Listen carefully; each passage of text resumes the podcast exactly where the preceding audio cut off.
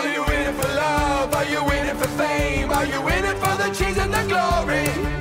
You got 30 minutes to prove your worth. Will you medal call yourself in the glory? The clock counts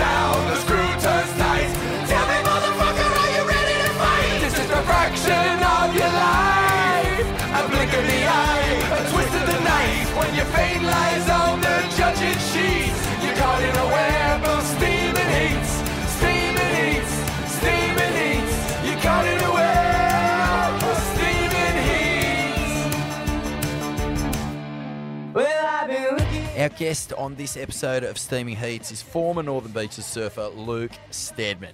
Now located in Byron Bay, where he lives with his wife and kids, Steads will probably be a familiar name to many of our listeners. He's the son of the great surf industry titan Shane Stedman, famous for the Shane pop outs that most kids in Australia owned at one point or another in the, what was that, 60s maybe?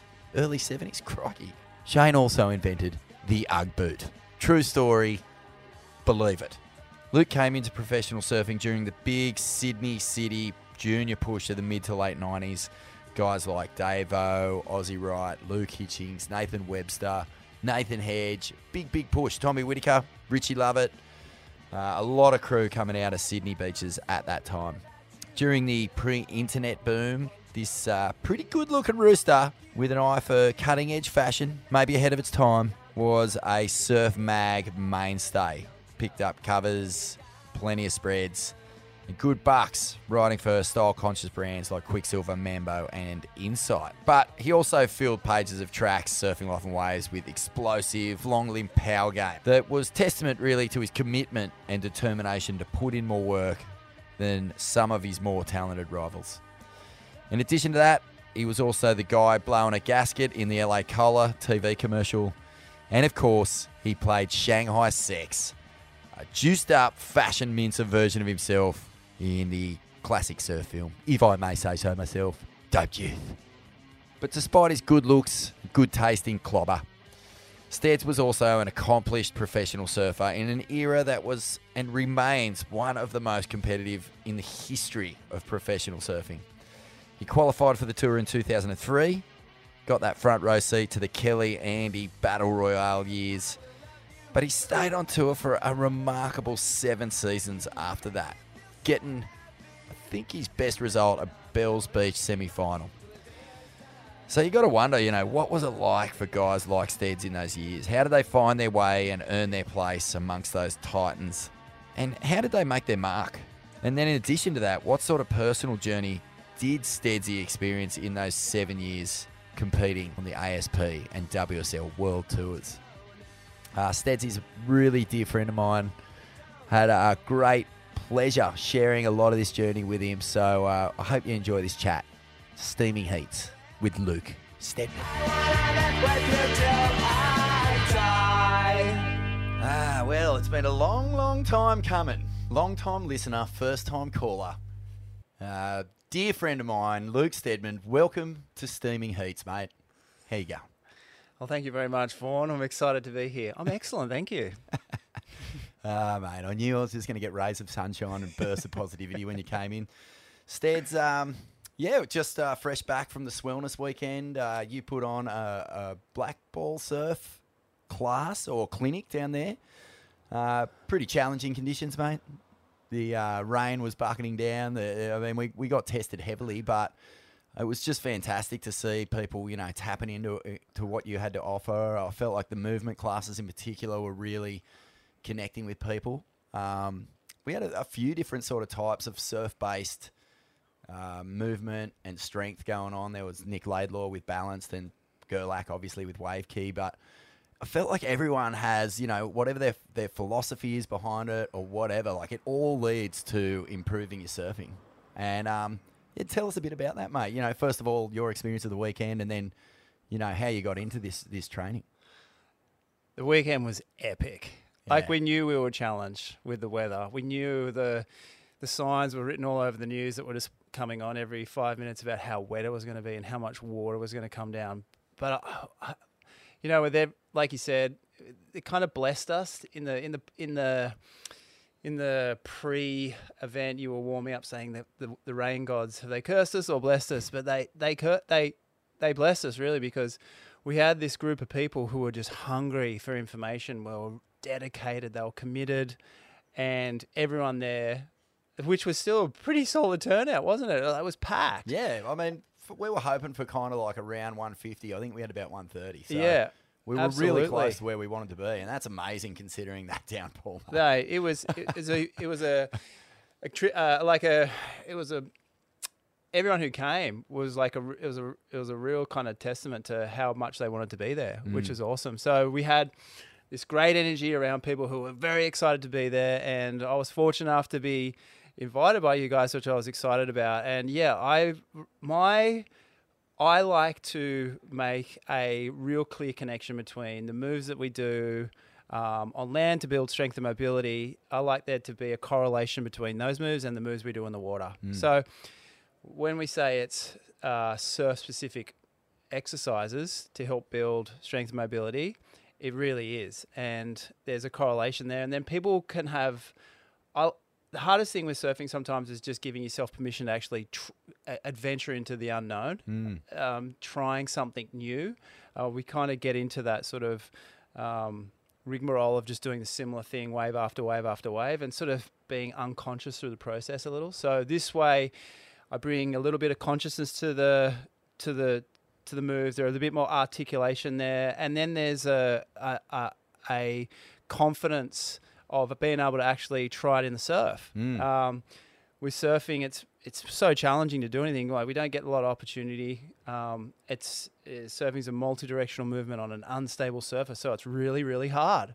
That's why surfing's so hard. And then with limited opportunity, it's even more challenging. So I want to make sure people are, are down to or can do and can go for these new turns. Yeah, yeah, and uh, I think you know, being what I'm 46 now, I could feel myself just by by being conscious of like pulling my body a little bit further around, like getting a little bit lower, like uh, understanding where my legs are. Real basic stuff, man. But things if you're not thinking about it, you've got no hope of improving. Hey? No. And also like being able to strengthen those areas because soon as you stretch beyond a uh, the point of comfort, you can feel areas of weakness. So like you know like you, you feel that little bit of strain in your back. Like it's not necessarily about pushing yourself in the class, but understanding your body so that when you want to do these things in the surf, everything's sort of engaged and ready to go, rather than just like you know throwing it out there and just going four and just pinging off and your knee goes, your back goes, everything's fucked, you know. So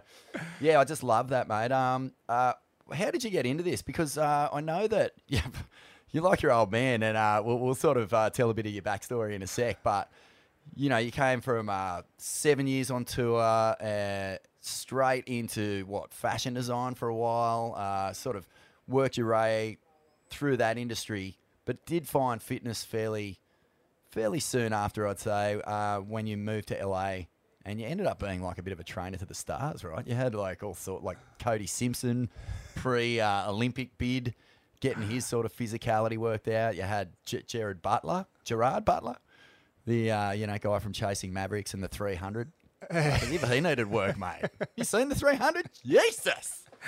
Yeah, but uh, yeah, so I mean, wh- what was sort of exciting for you about moving into that space? Well, I've always been like a like I trained so hard when I was on tour. Like I really put hundred percent effort into the physical side of of being as strong as I could be. Uh, just because I had to, because everyone was surfing so well, and I was kind of I was coming from I was coming from behind. I was a bit older than everyone. Like I didn't qualify till I was twenty six, and I was competing against like Mick and Joel and Dean and Kelly and Andy, and there was just so many good surfers. So I really had to make sure I had every area covered: physical, mental, spiritual.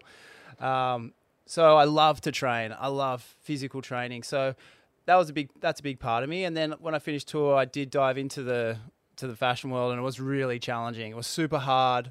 Uh, it was great experience, but was happy to kind of cl- close the door on that chapter, move on, and I just sort of fell into surf coaching. Like I was in LA, and uh, someone asked me to take their groms for a surf, and I said, "Yeah, absolutely." And it just sort of steamrolled from there. And after that break of being off tour, doing something that I hadn't done before, um, doing something that was really hard work, and I kept me away from the ocean. I felt like it was, I wanted to get back into it. I wanted Mm. to be part of the ocean. I wanted to reconnect with kind of really my DNA. Like I was born around surf culture with my dad and everything. So yeah, I wanted to get back there. And then I just, yeah, I got, I was so fortunate. I got to work with like Mike D from the Beastie Boys, who became a close friend, and work with his kids and work with a couple, bunch of schools. And actually, the, the kids were my like most enjoyable kind of part of the surf coaching Mm. because they're so they just get so excited and I love connecting with them. I think that was the biggest thing for me. Like I missed the connection and I kind of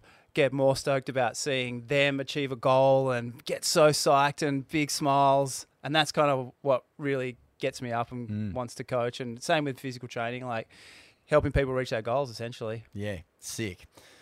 All right, man. Well, uh, that's a little bit of a window before we move on. Just uh, black ball surf training. Like, if people want to tap into it and, and get to know it, what's the best way for them to do that? You can, I've got a website, surfblackball.com. Surf black ball. Yep. Okay. Surf blackball peeps. Yeah. blackball surf. So that's, that's what you can't you can't surf when there's a blackball in the states. Yeah, because a lot of it's around like stuff that you do on land prior to surfing. Yeah. Okay. Cool. And we originally started it when the pandemic hit. and We couldn't get in the water, so we did this 30 day free challenge. And Mm. it was like, it's just like, come and do 30 days of training. We're all in lockdown. And it was black. We were blackballed essentially. We couldn't even go outside, and we were Yeah. in LA. So yeah, we had a. Well, we were expecting like 30 people to join. We had over a thousand, and it was epic. Huge community. Everyone online. Everyone Yeah. training. Just trying to keep the positive vibes going through a kind of shit time. Mm. Yeah. Oh, well, that's awesome. Okay. There you go. Black ball surf. Yeah. Epic, mate. Thanks. All right, man. Well, uh, look, you've got such an interesting story. I, when I was going back over, I mean, you and I have been good mates for a long, long time. We, we met when we were probably around 17. Um, Had a lot of the same mutual friends. You were growing up just at Mona Vale. I'd relocated to work on surf mags down at uh, South Narrabeen. Uh, but we really moved in the same circles. So I got to watch you go from you know, uh, someone who has just starting to get your first sponsors, really, like a, a bit more industry support. You'd had no real junior career to speak of. Uh, and then you basically just had to work your ass off to sort of catch up to all those crew who had been surfing against it, each other for a long time. And your peer group's kind of uh, Chris Davidson, uh, Luke Hitchings, Ozzie Wright. Uh, who else was in that group? Tommy Whitaker um, uh, from the south side, and then um, there's there's so many people. That was just like I mean, It was, it was an unbelievable Richard Breeze, Danny Shallis, those guys were like Dayan Neve, Kai Otton. There was Yeah. a huge. Oh, then of course you had the slightly elder generation, Nathan Webster, Richie Lovett, those guys. But yeah, they were who we were hedgy. That's It's right. a big list. Yeah, and that, that was a big push out of Sydney. Sydney had had a kind of a, a little bit of a slow period, but um, it was really pushing out of the beaches again. Yeah. Um, but you're from a famous surfing family, of course. Your uh, dad Shane was like a, an industry titan his entire life. I mean, still now the name Shane is well known in Australia. Uh, he was like far out. His surfboard company employed for the very first time people like Terry Fitzgerald and Simon Anderson. He was a beach commentator, a surf reporter on major radio stations. Uh, he invented the UGG boot, which is just fucking mad. But um, you know, like for all of that surf that you grew up with, like why weren't you pushed into competition when this this guy had been around it for so long and, and you know really like was in the thick of it for a long, long time? He was calling those early pro pro events, the uh, Coke Surfabout, and all those events in Sydney. Yeah, that's a really good question, actually, Vaughan. And I remember going to those events and watching those, you know, the those events back on video when it was that Manly and Larry Blair and Shaun Tomson. Oh, sorry, yeah, Wayne Lynch. Wayne Lynch were fighting. They redid the heat because it was a. It was, it was that was the wildest thing that's ever happened. They tied on the fir- the, on the end of the day three or whatever, and then held the event the next day, and it was six to eight foot and pumping. Like, Mm. So I was I was around competition a lot, but I didn't have like this real competition drive like a lot of like my f- peers did at that point, and I wasn't really psyched on competing a lot. And it wasn't until I got a little older when I realized that you know surfing's where I wanted to be, and I wanted to be with my peers, and I thought I was I had the I had the ability to get there. Um, that's when I really committed, and it was that wasn't until l- like at the end of my junior career when I was like Mm. 19, 20. Um, and then I just went kind of hard. and then I just put in the time, put in the energy, and yeah, after five long years on the QS, I, managed to qualify. But Did- it, it took some time. Yeah. Did Shano ever sort of tell you when you were a Grom? Like, you know, uh, the, the way I was sort of picturing it was that he was like the guys who work at Google and, and Apple and Facebook, you know, the ones who go, oh, fuck, my kids will never own a phone because they know what's really going on. Was he like privy to all the shenanigans of the surf industry and going, maybe just head over here into organic farming, mate? yeah, definitely. No, he hundred percent. He encouraged me to. I mean, I, he was like telling me to to find a um, career path more involved with uh, like journalism, and because he was essentially he's a journalist. He did, like you said, he spent a lot of time on the radio. He was he was good at being able to um, discover a story and talk about it, and that was that was kind of like what he was best at doing. He loves a good story, still does. Doesn't he? Um, so he he wanted me to go into that direction, but and then also I don't really know how much faith he was kind of had at the time, like just because I wasn't really that hungry for it. So, you know, as parents, you sort of really want to push your kids into things that they want to do, and you don't want to be too forceful if they're not that interested. Mm. You want to encourage them to do it if they want to, and it kind of I think you just I think at hindsight I think he did the right thing. He just sort of let me over time say, Dad, I want to really do this now. And mm. I was a lot more mature when I got to a point where I needed to compete well and qualify. Where a lot of the guys that I did compete with, like I remember, like Richard Breeze and Danny Shallis and Davo, those guys would win everything in the in the junior days. Uh, and then Davo was the only one that went on, and Richie and Danny, who were killing it, they just sort of like they found new paths, or they weren't interested, or they were surfed out. So. I, I, I was hungry when I got to that point, so I think that worked in my favour. Mate, seven years on tour. Like, that is a feat in itself, you know? Like, I, I, and during probably one of the most competitive and domineering eras, you know, in terms of those big dogs just not sharing the spoils. You know, you, you, you're surfing a lot in that period of your career for, you know, quarters at best, a lot of the time. Um, not just you, but a, a big chunk of, of the tour because Kelly was at his absolute prime or coming back into his prime. Andy was there. Let's get stuck in your career, man. um, do it. First CT heat. Uh, where was it? What did, did you surf any wild cards or did you surf any? Nah, I got no wild cards. Nothing handed to you. nah, I got nah. no, nah. So what was your first CT? Must have been Snapper then. Yeah, snapper. I remember it vividly, mate. I was so excited. This is 2003, by the way. Yeah. So, like, this is the year that no one saw coming. This is like Kelly and Andy, the big year. And, at the start of that year, you've obviously got dreams. Uh, yeah. yeah, I had. Walk us through it. I, I mean, I was such foreign territory, and there's only three of us qualified that year: me, Tommy Whitaker, and Rodrigo Dornelles. Oh, it wasn't Rodrigo, but it was another Brazilian guy. Hmm. And uh, so there was a lot of people there had been there for some time. And the first heat I was in, I was against Sunny Garcia and Neco Padaratz. And I was just like, I was so excited. And I did something that I'd never normally do prior to a heat. I did like this. I was just thought I ne- needed to, to, to lift myself to a point to surf in that event hmm. where I should have just done my regular routine, but instead I just went, no, I'm going to, I did this crazy little workout to get warm. I went for like an hour. it was this Oh, no. full on like pump up workout. And I was like, I'm just going to get so warmed up. And I ended up like completely exhausting myself. Yeah. What were the waves doing? Was it at I was Snapper? pumping snapper, like really, really good snapper. Mm. So I got down to the beach. I did this wild hours warm up in my hotel room with my dad watching me there, just like super excited. Like he was, he was just as excited as I was, and we were both like just out of our skins. And I get down to the event, and being a first time, you know, rookie coming into a ve- event space, surfing or just putting your board in the, the locker room and walking past these guys that kind of acknowledge you, but like, you know, you're the new kid on, you know, the block. And I was just super, I was super nervous, mm. like really nervous and surfing with all these people I looked up to for a Mate, long your first time. heat, Sunny Garcia Yeah. and Neco Padaratz. Like, Yeah. there, there's an occasion where Sunny chased Neco up the beach and he climbed the scaffold into the judging tower and hid behind Perry Hatchett's leg. Well, he pretty, well, he pretty much chased me, mate, in the first heat. Like, where I remember being out there and I had like it was three man heat, no priority. But there's kind of like this rule, like you know, like you could you, you you can push your competitors a little deeper, and there's a bit of cat and mouse. But generally, like it's like when you get to that point, it's like you let your surfer do the talking. And mm. Sunny being you know world champ, he was so confident. He surfed so many heats. He just knows the drill.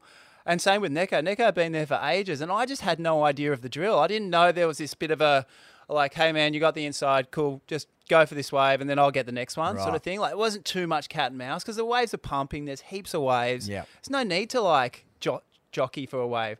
This one wave came through, and I kind of paddled for it, and I was kind of keeping Sunny off, and then I just pulled back at the last minute just to keep him off, and he just looked at me. growled like you wouldn't believe and he just goes if you're gonna go fucking go if not fuck off and just his huge Welcome to the big leagues, bruh. his huge rig just stroked past me. I just saw, and he just paddled, like literally paddled over the top of my board, like little fins donked it, and he was just like, he's pretty much saying, "Welcome to the tour, mate." But, uh, And we when you came like in that. from that heat over at D-Bah, or was it up that- at the alley in And Crumman? yeah, that just totally rattled me. Yeah. I was done. I'd lost the heat. As soon as he yelled at me, I was like, oh my God, like I'm in a different world. Like I have to, it was like, I really got to adjust Mm. to surf these heats. Like it's a, it's a much more mature. I come, I came from the QS where there was just so much jostling. I'm surfing these totally, completely different waves, four man heats, no priority. And it was a lot of it was like how aggressive you were in the lineup and a strategy of making sure you caught two waves. Like generally, what you had to do was just make sure you got a 12 and you were going to get through a heat. It's not like that in the CT. Nah. And I learned that So quickly. uh, you would have gone into an elimination heat, Yeah. and uh, who was that against? Do you remember? Damien Hobgood just smoked me. Yeah. Yeah. So when you like you've got all that build up, all that excitement, you've qualified, the dream is real. You get to your first heat, uh, event. It's a hometown event. You've got all your family there.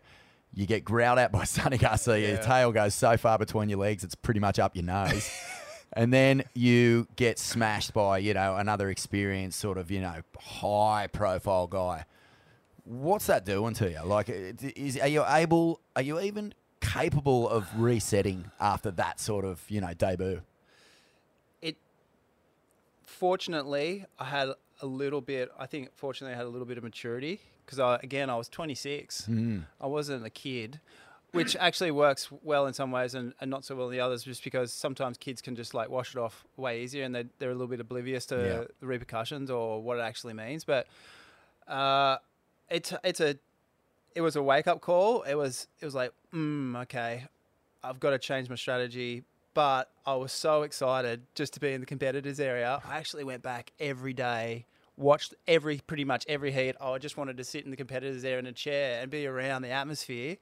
I was genuinely just so stoked to be there. I didn't really care about the result for that event. Um, but unfortunately, that happened for like five events in a row. Oh no! Oh, uh, rookie nightmare. rookie just and- and, I was actually the last of the rookies to get through a heat. I was in we were in J Bay and so that was the sixth event and uh, and uh, Tommy Whitaker went out and he- in his three man heat and he and he won his three man heat and he came in and I just was like I was so stoked for him because we both hadn't got through a heat and he got through his heat at J Bay. And I was like, yes, Tommy, well done. And he's like, yes, Dad. He goes, you're next, mate. You're next. And I just had a look at the draw and I was against Kelly Slater and again, Neco Padaratz at J Bay. And I was Yeah. just going, oh, this is not looking good. Like, just, oh, far out. But fortunately, I had this really, like, as you know, J Bay, sometimes you can get these really long lulls. And I just managed to get, I got an eight on my first wave and th- thought, oh, that's my highest scoring wave ever. I- I can actually, I can, I can do this. And then just surfed a smart heat, patient. I got a, I got a six, and then uh, I was in the lead with like one and a half minutes to go, and Kelly paddled up to me and said, "Oh, congratulations!" Like shook my hand, and then just beelined it past me, like paddled super aggressive past me because I had, I had uh, priority. I was waiting there, but then kind of in the last two minutes, that that priority, that that gentleman rule go out the window. It's like everyone goes for the wave, and he paddled past me, and I was like, "Wonder where he's going." He's just said congratulations. He's conceded. but he's bolting up the point. Where's he going? And then I went, hang on, there's still a minute and a half left. If he catches a wave, he's gonna he could do and I just sort of just sat there and went, shit, it's too late. He's gone. And he's bolted. And I sort of paddled up. There was no way I was gonna get him. He wanted to get that That little last wedge. wave Mm. right before the hooter goes because the further you go up the point, the more advantage you have to get the set wave. And I was like, I couldn't believe it. And that was just like that was my introduction to how crazy a competitor Kelly was, who is never giving up, who's always got this plan C, D, E kind of in place. The fuckery And I was like, man. and I fucking, I won the heat and I came in. It was like double fisting. It was like, I won the event. I just beat Kelly Slater. I was that stoked. Oh, mate, that sounds so good. I think I was there that year. Yeah, I turned up about two days after the comp, and you, me, and Tommy had a really good time celebrating your first round wins. Mate, um, scariest heat you ever surfed? Uh, th- this is kind of like open. You know, is it someone you surfed against, like uh, Sunny? Is it uh, a situation where the waves were just fucking terrifying? Was it because your career was on the line? Um, yeah, what, what do you consider, you know, now in retrospect, the, the scariest heat of your seven years on tour? Yeah, there's there's there's the heats that you're scared about if you don't perform well, you could fall off tour, Hmm. and then there's the heats where you're just like the waves are like just terrifying. Uh, and I I've had we've all had both of those sort of heats, but the the one heat that I think was most challenging and most nerve wracking for me, and is the biggest sort of surf I've been in, I I believe was at Sunset, and just we're on big boards, way bigger boards than everyone's riding there today. We're on seven twos, seven threes, and mate, it's uh, it's when those waves come through, it is like those huge west peaks. It's it's and you've got you have to go. You, you there's no like so you got guys in the channel. You're in a heat. You just you put your head down, you paddle, and it's like a couple of like times, and it's deep water. Sunset's really deep water, so it's it's nerve wracking being out there. And I was out there, and I think I, I had one heat with Kirk Flintoff, and he was in the water with me, and we was I was so scared. Like I was, I was didn't want to be in there. I couldn't wait for the hooter to sound so I could go in. And I remember this this one wave came through, and the whole ocean just sucked up off the reef, which is really hard for sunset because it's deep water. And I remember Kirk being caught on the inside, yelling out for help. And I was, mate, I was looking at him and I was like, mate, what do you want? I, what can I do? He's like, Luke, help. I'm like, mate, what can I do? and, and his face was so petrified. And I remember just looking at it, just going, oh my God, he think he's going to die. Like, and I just started laughing because it was, I was out far enough. But I think that that was that was the heat that I was most scared in, and I, I did want to go in. I didn't want to be out there, but Kirk got absolutely annihilated, and that kind of one heat, just I'll never forget it. Fuck, man, it's it's wild because uh, look what Kirk's got on to do. you Yeah, know? he's now like he's charging like backside at like fucking triple overhead, three, 33 lips at uh, Cape Solander and just packing it. yeah, he's But, about um, eighty kilos bigger these days too. He's so Oh, he's buffed and But uh, I remember, uh, you know, when you were in your, your Kiwi days and uh, I caddied for you at Sunset on one of those big swells. You're like, oh, can you be my caddy? I was like, yeah, mate, no worries. And you sort of like run down, jump into the water, and I'm about to jump in, and this uh, lifeguard comes up to me. He's like, sorry, brah, too big. You need a flipper or another board. And I was like, what? But I was like, oh, shit, Stedman's out there. What if he snaps his board? So I'm running around just going, who's can lend me a board? And I, that. finally get uh, Damon Gunness. Remember from uh, he was on the quickie team from from New Zealand, and he lent me a board. So I'm paddling out, you know, through the shorey, timing it, getting out there. I finally get all the way out the back, and the heater, eh, the hooter, the, the heat ends, the hooter blows. And I just see you surf past me back into the shore, and I'm out there closing out channel with two boards on each, you know, each ankle. I'm like, no. And you know what the, the gallery's like there as you're coming in? It's Yeah. the hardest shorey to, to time To your paddle in. And if you've got two boards, it's even worse. yeah. And sure enough, you know, I try to paddle down the back of this like sort of, you know, five foot shorey and it gets me down on the beach and I try and dig my legs in, but the two boards start pulling me out and all of a sudden your board goes over the falls and just knifes Damon Gunness's board like a crucifix. Just straight through it. And I was like, no! Brand new Pat Rawson. Oh, fuck, it was embarrassing. The whole place is just cheering me on. I was like, mate, sunset sucks. so scary. Yeah, that was that was a scary scene. that's always entertaining. That's wild, mate. That's wild. I was thinking of another uh, scary heat that you had, uh, and you, you you can go into this or not, but 2008 Pipe Masters. Yeah, I remember it well. Could you could you set that up? Can you can you sort of like uh, without uh, you know respectfully? Um, I just know that, and this is why I, I love this show because for a lot of people listening, a lot of people watching CT heats, they've got no clue about what's going on in the personal lives of people. Yeah, Uh, the fucking just normal life shit yeah, that can be playing some pretty fucking filthy cards when you've got to try and keep your career intact. yeah, Um, 2008, uh, I, I, you may recall, was a real brown water pipeline masters, like Yeah. really brown. I think Chris Ward and Kelly were in the final. yeah. Kelly caught a wave where a little stingray jumped out. and Dave Occy, like the greatest thrill of his whole life, he was commentating. But yeah, can you? Are you talking about the heat where I got absolutely pulled? That's the one. so I had it. It was like it was in. I think it was. It had Kelly's format. It was like uh, Crossover heats. the crossover heats, Mm. and no, maybe it wasn't. Maybe it was still the four man heats. But uh, actually, Kelly was paddling out at the end of the heat, and I remember Kyborg was on the ski, and I was in a heat, and Reef McIntosh needed a score to get through. Reef McIntosh. Reef- Pipeline yeah. Reef McIntosh. Pipeline Reef McIntosh, commas, and. I, it was actually the second time I'd had Reef in a in a heat um, out pipe, and you all know he's a specialist. He's he's he's incredible out there. He's he's very very good. Um, and I was I had he needed a really small score to get through this heat, and I was in second, and this one little wave out backdoor came through, and I remember just going for it. Uh, he was like a couple minutes, well, minute to go. He was pa- he looked at it. I went for it. I got up. I dropped down like a pretty solid wave. It was and it was all brown water. It wasn't pretty, and I remember just b- bottom turning and got s- this lip just directly. It just kind of like it broke. Felt like it just broke, like a sledgehammer hitting me across the back of my ear. And I, for the first time in my life, I was underwater and I was seeing stars. Like mm. I was, it it hurt, and it. I had to really say to myself, Luke, stay conscious. Luke, stay conscious.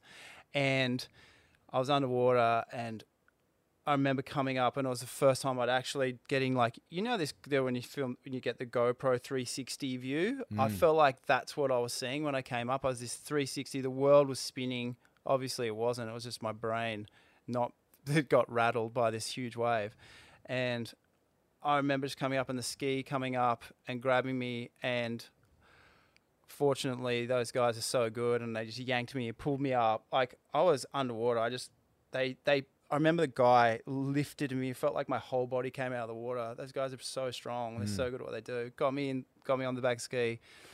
Take me. Took me in, and the, I had a concussion, and they they sat me down and they said, "No, you can't. Don't leave." I was my. I didn't have to surf again for that day. Fortunately, I got through the heat. Um, but uh, that was a. It's it's funny. Competition does interesting things. It it it brings out the best in you, but it can also sometimes bring out uh, you just wouldn't normally do generally, which is why competition is so good because it lifts you. Um, but uh, that was kind of that was definitely that was the worst wipeout I've had in any event for sure, hundred percent. Um, and I remember Kelly yelling out from the lineup because I think Kai told me later. He goes, "Oh, Kelly just yelled out, oh my god, oh my god." I was like, "Oh, great."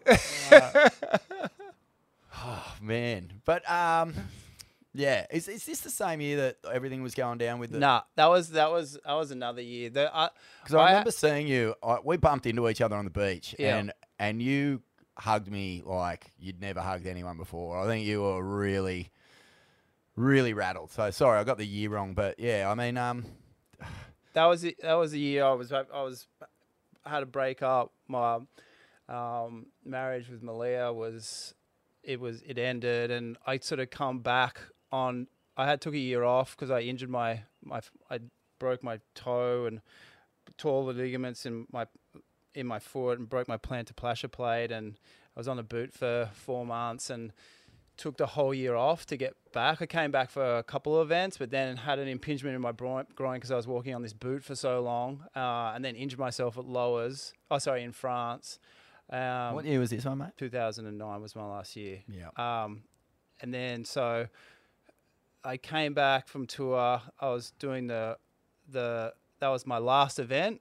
The Pipe Masters was like my last CT event. Um, and yeah, I was like I remember Spikey was playing on my board. It was the first event that he'd actually seen me in, seen me compete in. So this is yours and Malia's son, yeah, this is my this is, Spike. yeah, this is my and Malia, for yep. people who don't know, is uh, a big personality and, and a, a pretty well-known entity on the North Shore, and had been ever since she was really young.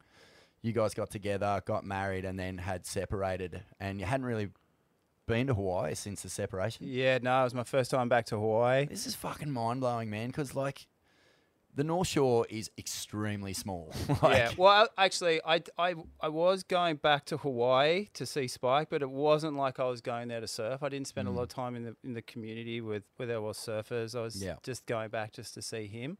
Um, But without it being anyone's business, what's really going on? There was there was this sort of feeling of like oh man, it was awful. like you were going to be headhunted. Yeah, I was. It was.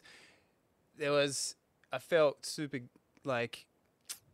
You know, this it's a it's a tight community in Hawaii. There's everyone sort of, everyone's close. It's it's it's only a short beach. Everyone knows everyone. Everyone Mm. knows what's happening in uh, everyone's lives.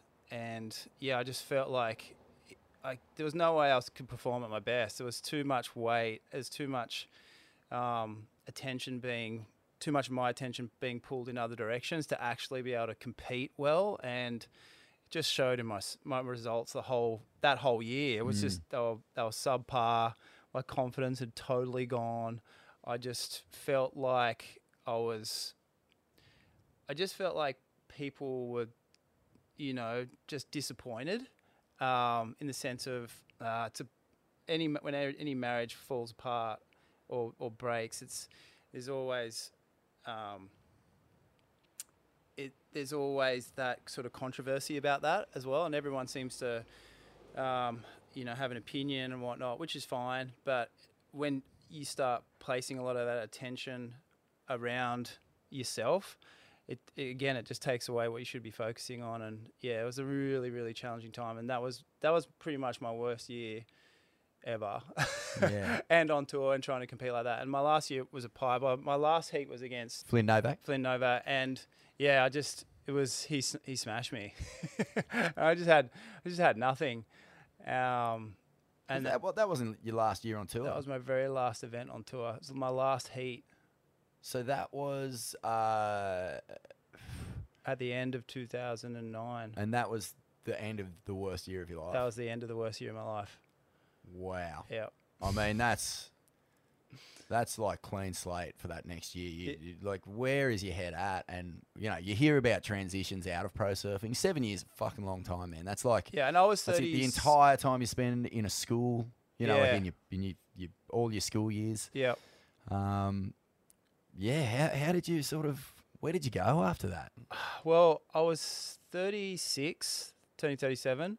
So I, w- I definitely, like being realistic, it, I, I felt like I had done my best surfing and I'd been doing it for a long time and I was, I was, I was sort of interested to dive into something else that was fresh and new and could inspire me and sort of didn't want to, want to be around that world anymore for a period of time as well, just because it is a close knit community and um, I, I didn't. I just didn't feel like being around there anymore. So I Mm. wanted. I, I, I wanted to go somewhere else. I did actually go the next year. I went and did a couple of QSs, and I remember being at HB and watching the uh, US Open, and the surfing that was going down there was so insane. So like, I remember watching guys like Kolohe, who were just about who were just coming on tour at the time, and they were surfing so every wave they were getting, they were surfing above the lip, and I was just like, that is, I don't know if I can compete against that right now, Mm. and I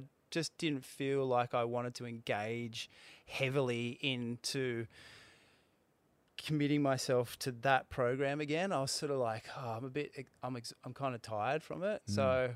I just that was the event. I just went. I'm not coming back to do any more QSs. I'm done. Yeah.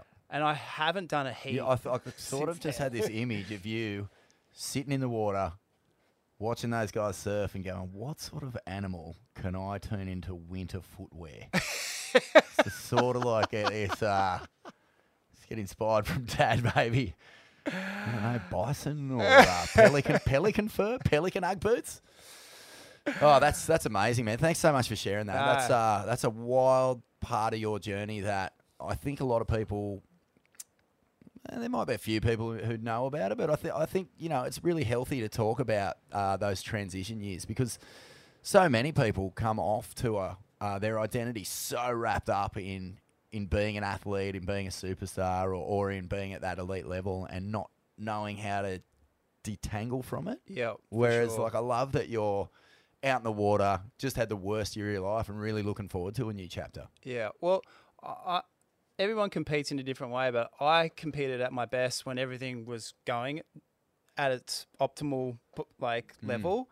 So when there was huge like clouds hanging around or just uh, t- complications or whatnot, I found it challenging. Like, I, but other guys competed so well. Like Sunny could compete when he was angry, but that anger that is an energy and he just that worked well for him for me not so well like i needed to be like on a happy kind of positive in a direction Eh, things needed to be going well for me and and so that was like how i sort of ran my life to make sure i was in a direction that was kind of effortless and fun and enjoyable and everything was going well and then if something like that happened like i was injured the worst injury ever. I was walking around in a boot. Just came off the best year tour of my life. Came finished like 11th in the world. I never thought I'd get there. I was 10th right up until pipe, and then uh, then broke up from a marriage. Like to come back from that, I was just I was I it was too challenging for me. That's actually amazing how often that happens, man. Yeah. Like, I think Hog got the seven in the world, fell off tour the next year. Yeah. Uh, you know, uh,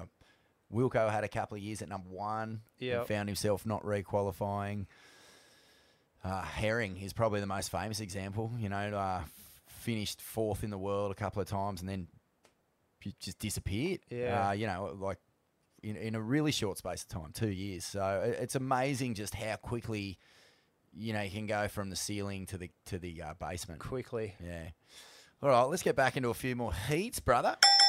The heat that you wish you could surf again. And I reckon, uh, you know, this might be because it was really fun. You got pumping waves. Uh, or it might be because you made a, just a crucial mistake. And, and like, what, what's the sort of the, the heat when you think about, like, oh, I'd love to have another crack at that one? You know, is, is it something Yep. that you'd love to surf again because it was so good? Or is it something that just keeps you up at night?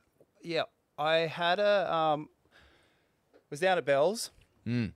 and it was the first year. Like after this result at Bell's, I was like Tommy and I were talking about. I was like, I'm not doing the QS, and that was the big thing. Like to be able just to focus on one event, like focus on one tour. Yeah. And I made it all the way through to the semis, at at and I had Kelly in the in the semis, and I was again like, you get just intimidated from that name. It hmm. was one of those things. It's like, oh, I've got Kelly, like, and I, I that was in and and I think he's still like people still feel like that when they got to go up against this guy because he's such he's a magician. know, He's hmm. just he's the world's best, and I had I in the semis I had a really good run up until the semis. Like I was scoring like you know eight points every heat, sixteen points. Like I, I'd I'd had some hard heats and I was I was going really well and I and just because I had Kelly, I sort of just took my foot off the gas a little bit, and I didn't surf like I'd surfed in every heat because I was I'd placed too much importance in I needed to lift again, which all I needed to do was surf my heat just exactly the same way as I'd surfed any other heat in that event. And all I needed to do, all I needed was to get like a six five. I could. Oh, the, it was uh, Kelly got through on a total of thirteen points or something, and I needed a six five to get through this my- to make my first final ever, and I just surfed this wave like an idiot. I just was I was so out of rhythm Yeah. and like just going into this wave instead of just like because I was I got really really good at being able to to when I'd f- to go through a wave I was focusing on the technique hmm. and I was I was saying I would run through my technique on every single wave, and those are the only thoughts that were going through my head. But then this last wave, all the thoughts were going through my head is don't fuck this wave up, Yeah. Yeah. do this turn, don't fall off this turn here. Oh, what, uh, that's the wrong turn. What are you doing that here? And it was like this. My brain had completely taken over my whole body, and I finished the wave, and I just it was like I just bowed my head, and uh, Oh, mate. I got like a five or something, and it was I just was like, oh my god, I could have smoked that, yeah. and I, that could have made a final. All I wanted to do on tour was to get a trophy, just so I could put it there on my mantelpiece, so yeah. I could just see it, just to remind myself that I was there. But no, I got a third. Oh, damn. but mate, I mean, that's the power of Kelly, and uh, I mean, you know, even he knew that you were good enough to, to rattle him. So like, I, I think that you know the fact that he was like paddling up to you and getting on your inside, but way back at J Bay, taught him something about you. You know that you, you had the sort of staunchness to, to control a heat and stuff like that, but. You know, you were on the quickie team when you were super young, so you you were growing up in the full blown era of Kelly worship. Um, but your first year on tour, you know, uh, Andy and Kelly, they they just went toe to toe. They won. I think there was like 20 events on tour that year or something like that, and they won 17 of them between the two of them. I think Snake Lips won one, TB won Trestles maybe, and there was one other event. But I mean, what was the front row seat to that year like in your rookie year? Were you just watching it going, "Oh my god, am I, fuck, am I just going to have to pack a swag and head inland because uh, this could be a whole different sport compared to what I thought I was getting into."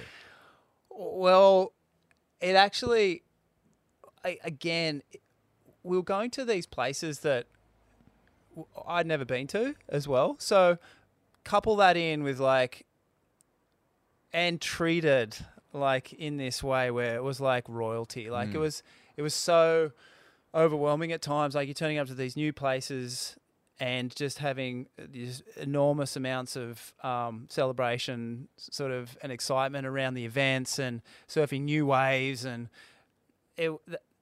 And then surfing against guys like Kelly and, and, and Andy, and then watching them surf waves to, in a way that you were just like, I don't actually surf my wave like that. Like I have to learn how to surf my Yeah. waves like that, and so it's such a huge learning curve. And then, like, I, looking back at it, like I remember when Dino Dino used to bring Kolohe to these events. Like he used to bring him to J, but he used to bring Kolohe to to J Bay and have him surf these events. And then I was like, wow, wow, man, why, what do you bring? Like it's crazy that you're bringing here here already. And then looking back, I was like, that was the smartest move ever hmm. because he's already getting an insight into what's happening and how it's happening, and then getting to surf the wave. It's a real sort of But it could have also burnt him out because, Yeah. I mean, you know, like what you said earlier about if Kolohe far out, all that money, all that hype. I mean, if you've been watching that Yeah, Stab so- series so about uh, how surfers get paid, Yeah, it's, it's it's almost like those kids, that generation in the wake of Andy and Kelly, you know, and all that growth in surfing. That's it. It seemed to fry them in some way. Like, the- like you know, it wasn't really until the Brazilians, like and your John Johns and that generation beneath. Even though I think John John and Kolohe are from the same sort of era, but um, yeah, it does seem to have had a bit of a burnout effect uh, with respect to you know Kolohe and that because they're highly achieving surfers. Yeah. But I mean, he's still yet to win a CT. You know what I mean? Yeah, that's crazy. So uh, It's- you're right. Yeah, but I mean, um, yeah, I mean, just just the energy around events, Yeah. Steads, when those two were going at it, and as it was building towards Yeah. that climax. I mean, how was it being in a competitor's area when those two both walked in at the same time? I think J Bay was the, is the one that I most remember, Mm. the final at J Bay, and it was the most ridiculous surfing. It was so it was so wild. It was like you can hear Taj Burrow in a lot of that footage, mate, screaming Yeah. like he's a, I a- was- he's on a carnival ride. I was standing next to TB. Yeah. Like it was Jake and Hitchings and Tommy. We were all there, and it was like, it was, and the whole crowd and the energy, and then these back and forth, and their, their competitive rivalry, and you hear all these stories, and it's just like this is too much going on, and it was, hmm. and then.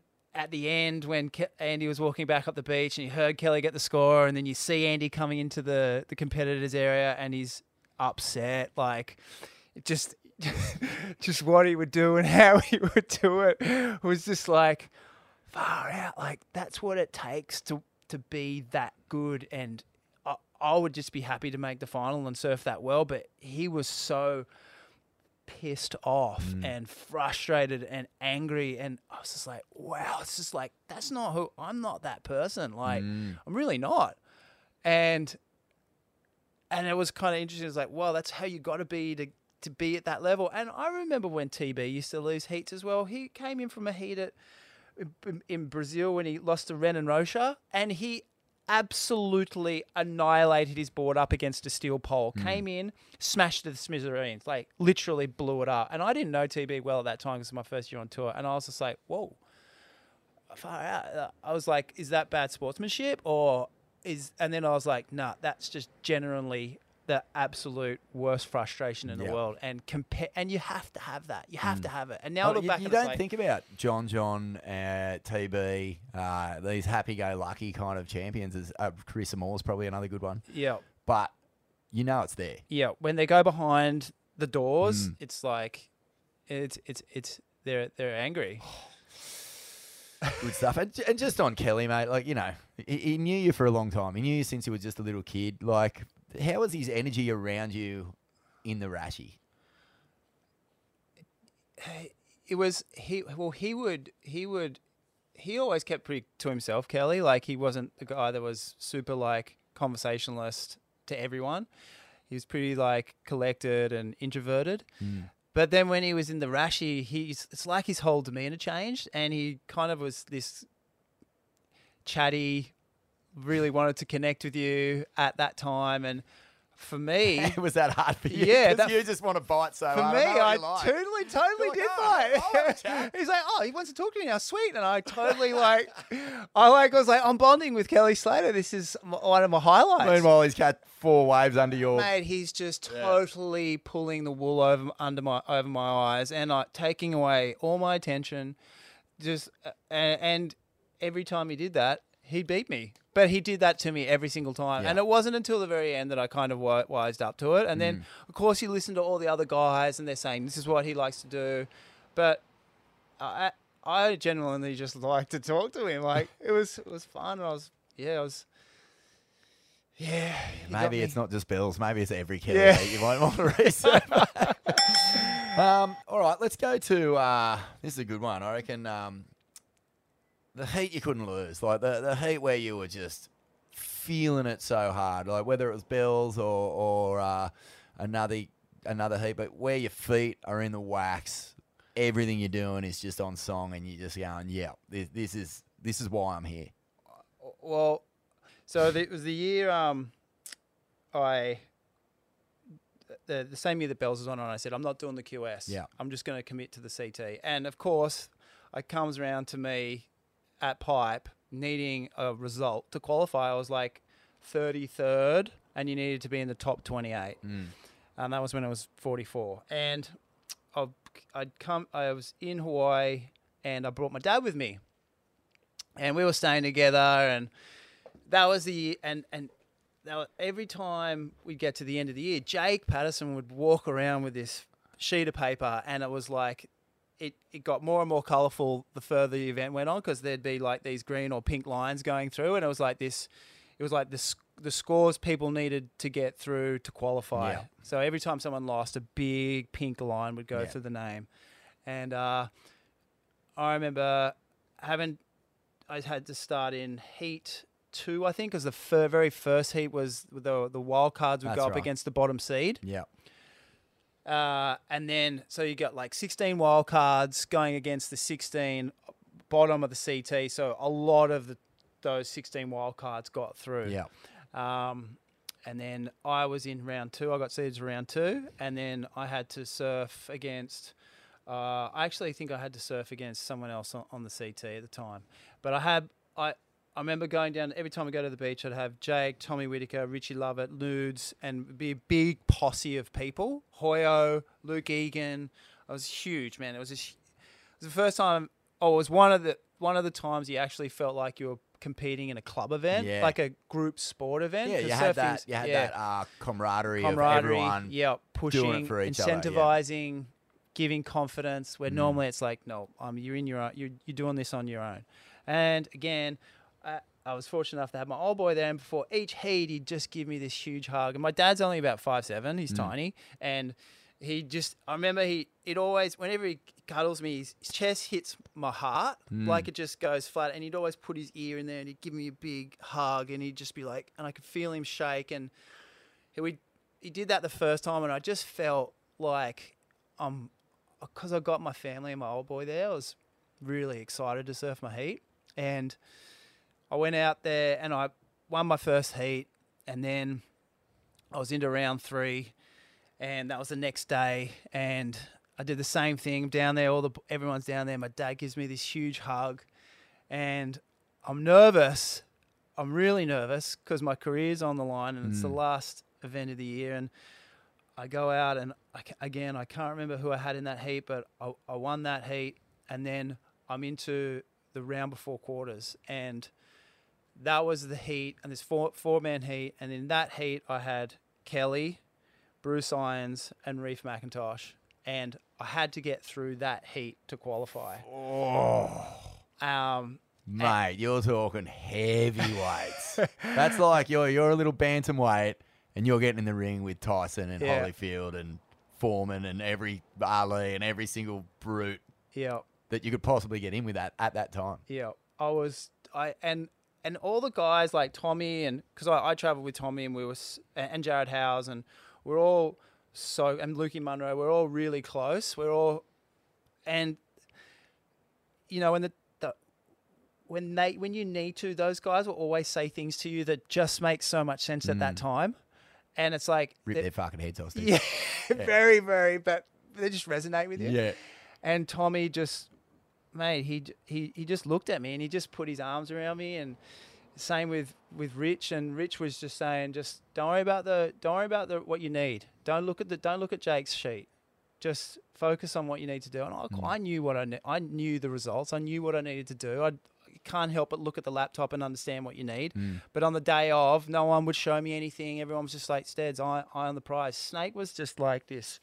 We all relied on Snake for intuition, like for, sorry, for for his intuition and, and what would he do. And he was like the guy that just you want in the trenches with you when you're at war. We'd Mm. always lean on him for advice. He's always so good and he'd always give it to us Yeah.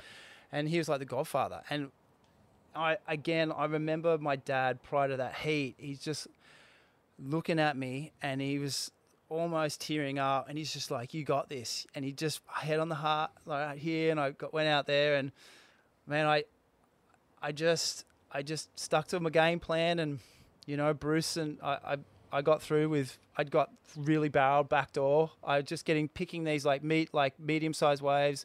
Bruce and and and reef kind of like just were a bit out of rhythm. Kelly was dominating. He Mm. was smoking it and i was just like i'm going for second. Uh, and I ended up like got a six and a seven, and the time tickered down, and Bruce and Reef third and fourth, and came in and like, man, I just remember my dad like, I'll never forget it. Like coming out of the water. Just huge eyes, smiling, just doing his handshakes, these little handshakes, Yeah. you know, like your Little T. Rex arms. just Yeah, just going yes. And yeah. I qualified, and I think that was like I couldn't lose because I had that much energy behind me. It wasn't just for me. That was I feel like the one time it wasn't just me competing. It was I had the whole Australian community competing with me. I was never gonna. I, I was. I wasn't gonna lose. Fuck, that's magic, man. You know, I mean, you really tap into there, like the success of the Brazilian Storm, and Yeah. you know, like that energy, it just moves around. It moves from group to group, and uh, I remember that particular era of Australian surfing, and it was a magic time. And uh, yeah, I mean, Snake, yourself, Tommy, Rich. Um, there was a heap of them. Lukey Munro. Uh, there was just Hoggy, of course, was hilarious in that time. Just such a chest beating Australian flag waver, and uh, you know, I think everyone benefited from from Yeah. that energy, and uh, that's a magic story, man. But um, are you surprised?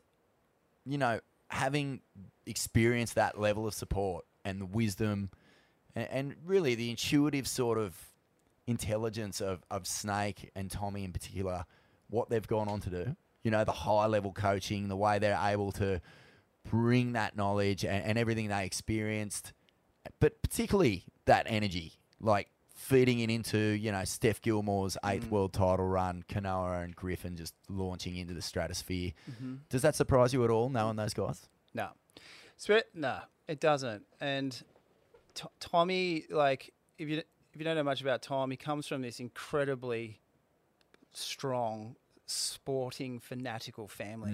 I mean, his brother played for Australia rugby union. Um, uh, both of his brothers were exceptional, actually, at rugby union. And th- and then Tom went into surfing, and Tom just has this. He's he's he has this energy that he's able to uh, uh, translate or articulate into a way that it just boosts morale, and that's why he's so good. He's he's level. He's he's a level-headed person. He thinks in a way. He's got a really good understanding of strategy, uh, and he's able to uh, pass that on. And and again, I think he's not only and he's he's an exceptional surfer. Like he was one of the best. Like Yeah. he was he performed at such a high level. Um, he finished top ten, I believe. Uh, he was he was uh, so if you I believe that if you can surf at an exceptionally high level and then you're able to articulate ways to other people to ensure their best results, which is probably the most challenging thing. That that will give whoever is he's working with or being or being coached by just such an advantage, such an advantage. And you look at it with Griffin and Steph, and I mean, Griffin's confidence is ex- was exceptional, and I really enjoyed, w- w- like you know, following his journey through you know his diary entries and how he was being candid with that too, like going online and saying I was a bit nervous about posting this, but here it is, and here's my diary entry, and here's what gave me the confidence to win. And Yeah, I feel like, vulnerability, man. It's it's uh, it's. You'd think it'd be a weakness, but you can get so much strength out of it You can- if you are, you know, aware of what your vulnerability is trying to tell you. Yeah, for sure. Yeah. And I think as well, putting that stuff out there keeps you honest to what you should be doing and to continue doing that. Um, and I just feel as well for for helping his like his the next generation under him and help essentially he's helping taking surfing to another level. He's keeping it. He's he's he's he's letting other people know that this is what you need to do to get to my level. So other people are going to start doing that, and the level's just going to go up. And I I feel like that's insane. That's awesome. Fuck, cool insights, man. Yeah. Cool insights. I love that. Um, I reckon uh, I'm going to get you in for some, uh, you know, like more pro surfy sort of. Uh, we, we get Parko in, pick his nose for different things. Need to get, get the little bobcat out, get up there. but um, yeah, it'd be good to get your insights on, you know, uh, particularly things like the Challenger Series events coming up and, and things like that. Just because uh, yeah, I really believe that uh, there's a grit that is celebrated now, but I think you know you're probably one of the most underrated surfers when it comes to grid. Like seven years on tour in that era to me is is pretty mind blowing. And and you look at your the company you're keeping around you, and I think there's a lot of similar stuff that these Aussies are tapping into now uh, in terms of that gang mentality, family mentality. Yeah, uh, family mentality. yeah, it's it's really nice to see. But all right, mate, a couple more. Um, I, I love this question. Like weirdest heat. Like eh, eh, we have in the water for you know Freddie's rock. Uh, I don't know, like you know a punch on. Um, did, did you ever have a heat where you were just going, "This is the weirdest shit ever"? Like, is this pro surfing or is this a circus? I don't even know. Like, I mean. You were also on tour at a time where you know Foster's was sponsoring the Yeah. world tour, so there was blowouts. There was a lot of you know boozy heats being surfed, uh, especially when you know I was in Europe. I was out with you and But yeah, I mean, what, what do you sort of look back on and go, I can't believe that. That would never happen now. What, what was the weirdest heat you ever surfed Oh, or saw? I, s- I saw, uh, I was in um, Maldives and there was a competition at Lohifushi there and it was a five star, pretty sure it was an O'Neill event. And um, it, Renan Rocha was competing in his mankinis, like these Speedos. and I was like, he's running down for heats in his He's Speedos. I was like, six eight, right? yeah, he's a massive. big you would never say, "Hey, dude, what are you doing?" but he was he was competing. Uh, I think he was you know he, he was competing against another fellow Brazilian. Um, uh, little guy was wearing bra- braces. Finished top five. Victor Ribas. Victor Ribas. And he was in his speedos as well. No, he wasn't. Oh, But Victor 'cause Ribas. he was known for a bit yes, of he was known for a bit of speedo. smuggling. He was known for a bit of speedo, but Victor wasn't in his speedos. But they were both competing out there, and a call went against. I don't think Victor didn't get the score he was looking for. Now, if you've been to Lohifushi, it's like on this little. It's a left-hand point break. Pretty much perfect for Victor Ribas. Front sider, like absolute. The goofy footer just can tear it to pieces. Got to three, in, number three in the world. Number three in the world, yeah. Yeah. With, who? Yeah, that was a wild year, huh? Yeah, like he yeah. even did well at pipe and stuff. Like really good surfer, great guy. Um, but he came. It's all rocks around Lohifushi, and he he got didn't get the score he needed. He came in and just started picking up rocks and pegging it at Oh, the judge's tower. Yeah, Yes. like like like screaming, chucking rocks, like pegging, like you just these like and like people are like running for cover and stuff. And he was a rock hit a judge in the head, right? like I'm pretty sure it took a rock took someone out. Yeah, like and he got fined and he got serious. I Hmm. think he got banned from a couple of events and stuff. Like he was really angry. I and but I've never seen actually anyone really take to like I'm gonna I'm gonna storm the judging tower. Hmm. And mate, everyone was kicking back, just going, "Oh my god, this is so awesome, so awesome." Uh, Ah. Hectic. and that was meanwhile, Renan's Renan's just coming, coming from in his, from his banana hammock, just in full swing mode. Orders a what? Some sort of cocktail and just kicks back under his beach Right, umbrella. they used to love listening to dance music really loud, and they just would just all shirts off, just mankinis, bronzing up. But poor Victor got sent back to his hotel room, and I don't think, uh, That. yeah, he it didn't end so well for him. Man, that, that era of Brazilian surfers i- is so legendary. Like when I think back to it now, it was always uh, it was a hard thing to get behind in the momentum, being a momentum generation kid, because you know they they were. I, don't, I guess their styles were informed by a different sort of thing that was going on, but you know we had all that drop knee, Slater, Ross Williams, Dorian sort Yep. of shit that we were inspired by, but. The Brazilians just came out with these wide-legged stances, often in you know pretty crazy, you know, fucking budgies or, or whatever. Um, but man, the characters. How were the characters, man? Like Peterson Rosa, uh, Renan Rocha, Guilherme Herdy. Fucking the list goes on, and they were maniacs. Neco Padaratz, like The wor- he was the they were was the absolute heathens, all of them. Yeah. And uh, they had a good time. Uh, they had the best. They ripped it. They did. I still can't believe that like Guilherme Herdy used to wear his leggy on his front, Front leg. foot. It was the most. That was a, that was an interesting one. All right. uh, You said before, and this is two to go. You said before that uh, you, you're not one for, for throwing a tantrum for um, snapping a board or doing anything like that. But did you ever come close? Did you ever have to Yeah. word someone up or, or, you know, really come to blows? Uh, never, never c- came to to blows. Um, never, never got face to face with someone too aggressive. I actually, oh, no, well, it wasn't me that was coming face to face. I had this one heat at um. Oh, uh, this is a good one. I had this one heat. Actually, you were with me here too. yes. Where Mundaka. Um, and if anyone knows Mundaka, like it, it can be like six to eight feet at low tide and dead flat at high tide. So Yeah. they got to wait for the wait for the tide to drop. And I was in heat one, round one, and I was with Pe- uh, Peterson Rosa and Sh- um, Shea Lopez, Mm. and they they sent us out, and it was looking like it was going to be pretty good, and they sent us out, and it just didn't Stop. happen. It Flat. just went. Pre- it was really small, gutless. Pete Rosa just managed to find these little runners and like ta- tapped them and got like a cut like pocket sixes.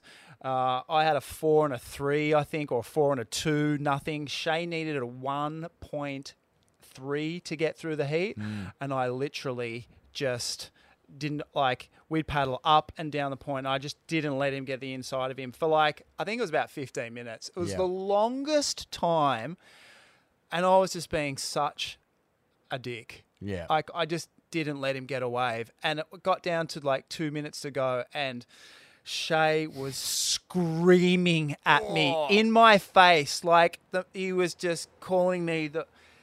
He was like, yeah, give us give us one. you fucking kook, get the fuck out of my way.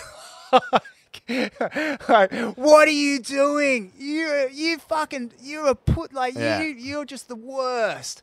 Like fuck, I know. I was just like, yep, no, fuck yeah. Yeah. I'm gonna I'm gonna get through this heat. And as the, as the time got less and less, he swore more and more, and got more upset. But that the time was running so low that I actually didn't really mind doing it. But Mm. I did it for so long. When I got out of the water, I was like, yep, I really, really, really pushed the Rinsed envelope there, yeah. and and then they called it off after that heat. So they only had one heat, called it off. I'd got through. Shea didn't because first and second went through. And then Shea literally had the time to drive all the way home, get on a plane, fly home, surf for four days. The, the next heat wasn't for a week later. Mm. You and I went to Barcelona. Barcelona.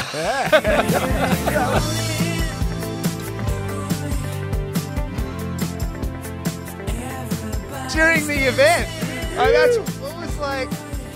That happen? So I'd love to, uh, yeah, love to share some stories from that weekend, but hell no, bro. Uh, the glory is the tour, Stedsy. uh, Ah, that's so. And then what? Like you know, how long does that stay simmering with a with a competitor? Like at the next event, is it just all rinsed off? Uh, Do you see Shea and it's like no worries, or you know, like because I know that Andy he could hold on to a grudge pretty pretty solidly, you know. yeah, But- I I think it was. Uh, I think it might have been Shea's last year on tour. Um, but yeah, the- I, I mean, like, we definitely weren't running up and high fiving each other at the next event, and he's probably. he- Uh, but yeah, it's you do what you need to do to get through a heat, and I- I guess that was kind of my strong point as well. I was able to do that. I di- I wasn't. I definitely wasn't the best surfer on tour, but I was tactically pretty sound, and I I kind of knew what I needed to do to get through. If I if the waves weren't exceptional, if the waves were exceptional, you got to have to do. Your surfing has to win. Um, just because there's heaps of opportunity. But when there's less opportunity, you need to sort of craft something that's going to allow you to, to get the upper hand. Mate, uh, it's been a wonderful chat. It's been Uh, awesome. Is there anything I was going to ask that I didn't ask that you had loaded up? I can't remember. No, mate. I Man, thank you so much. I. I, it's been such a pleasure to uh, finally have a sit down. Of you know, being old mates, we don't really get to do it too No, often. You've got epic. two uh, young Yep. young kids now, and um, mine are old. They're like 18 and 16 and ignoring me. Pick up the phone, boys. Even write a text to your old man, hey? Come on. But um, yeah, I just want to ask you, you know, from all your years on tour, what was the best heat you ever saw? Like, what was the one where you, is it that J Bay one? Is that the, the one that you sort of consider the high watermark? or? there, You, know, was, you saw you saw seven years of CT heats. Uh, what sort of stands out to you as the one that you just go lock that one away? That's that's as good as pro surfing gets.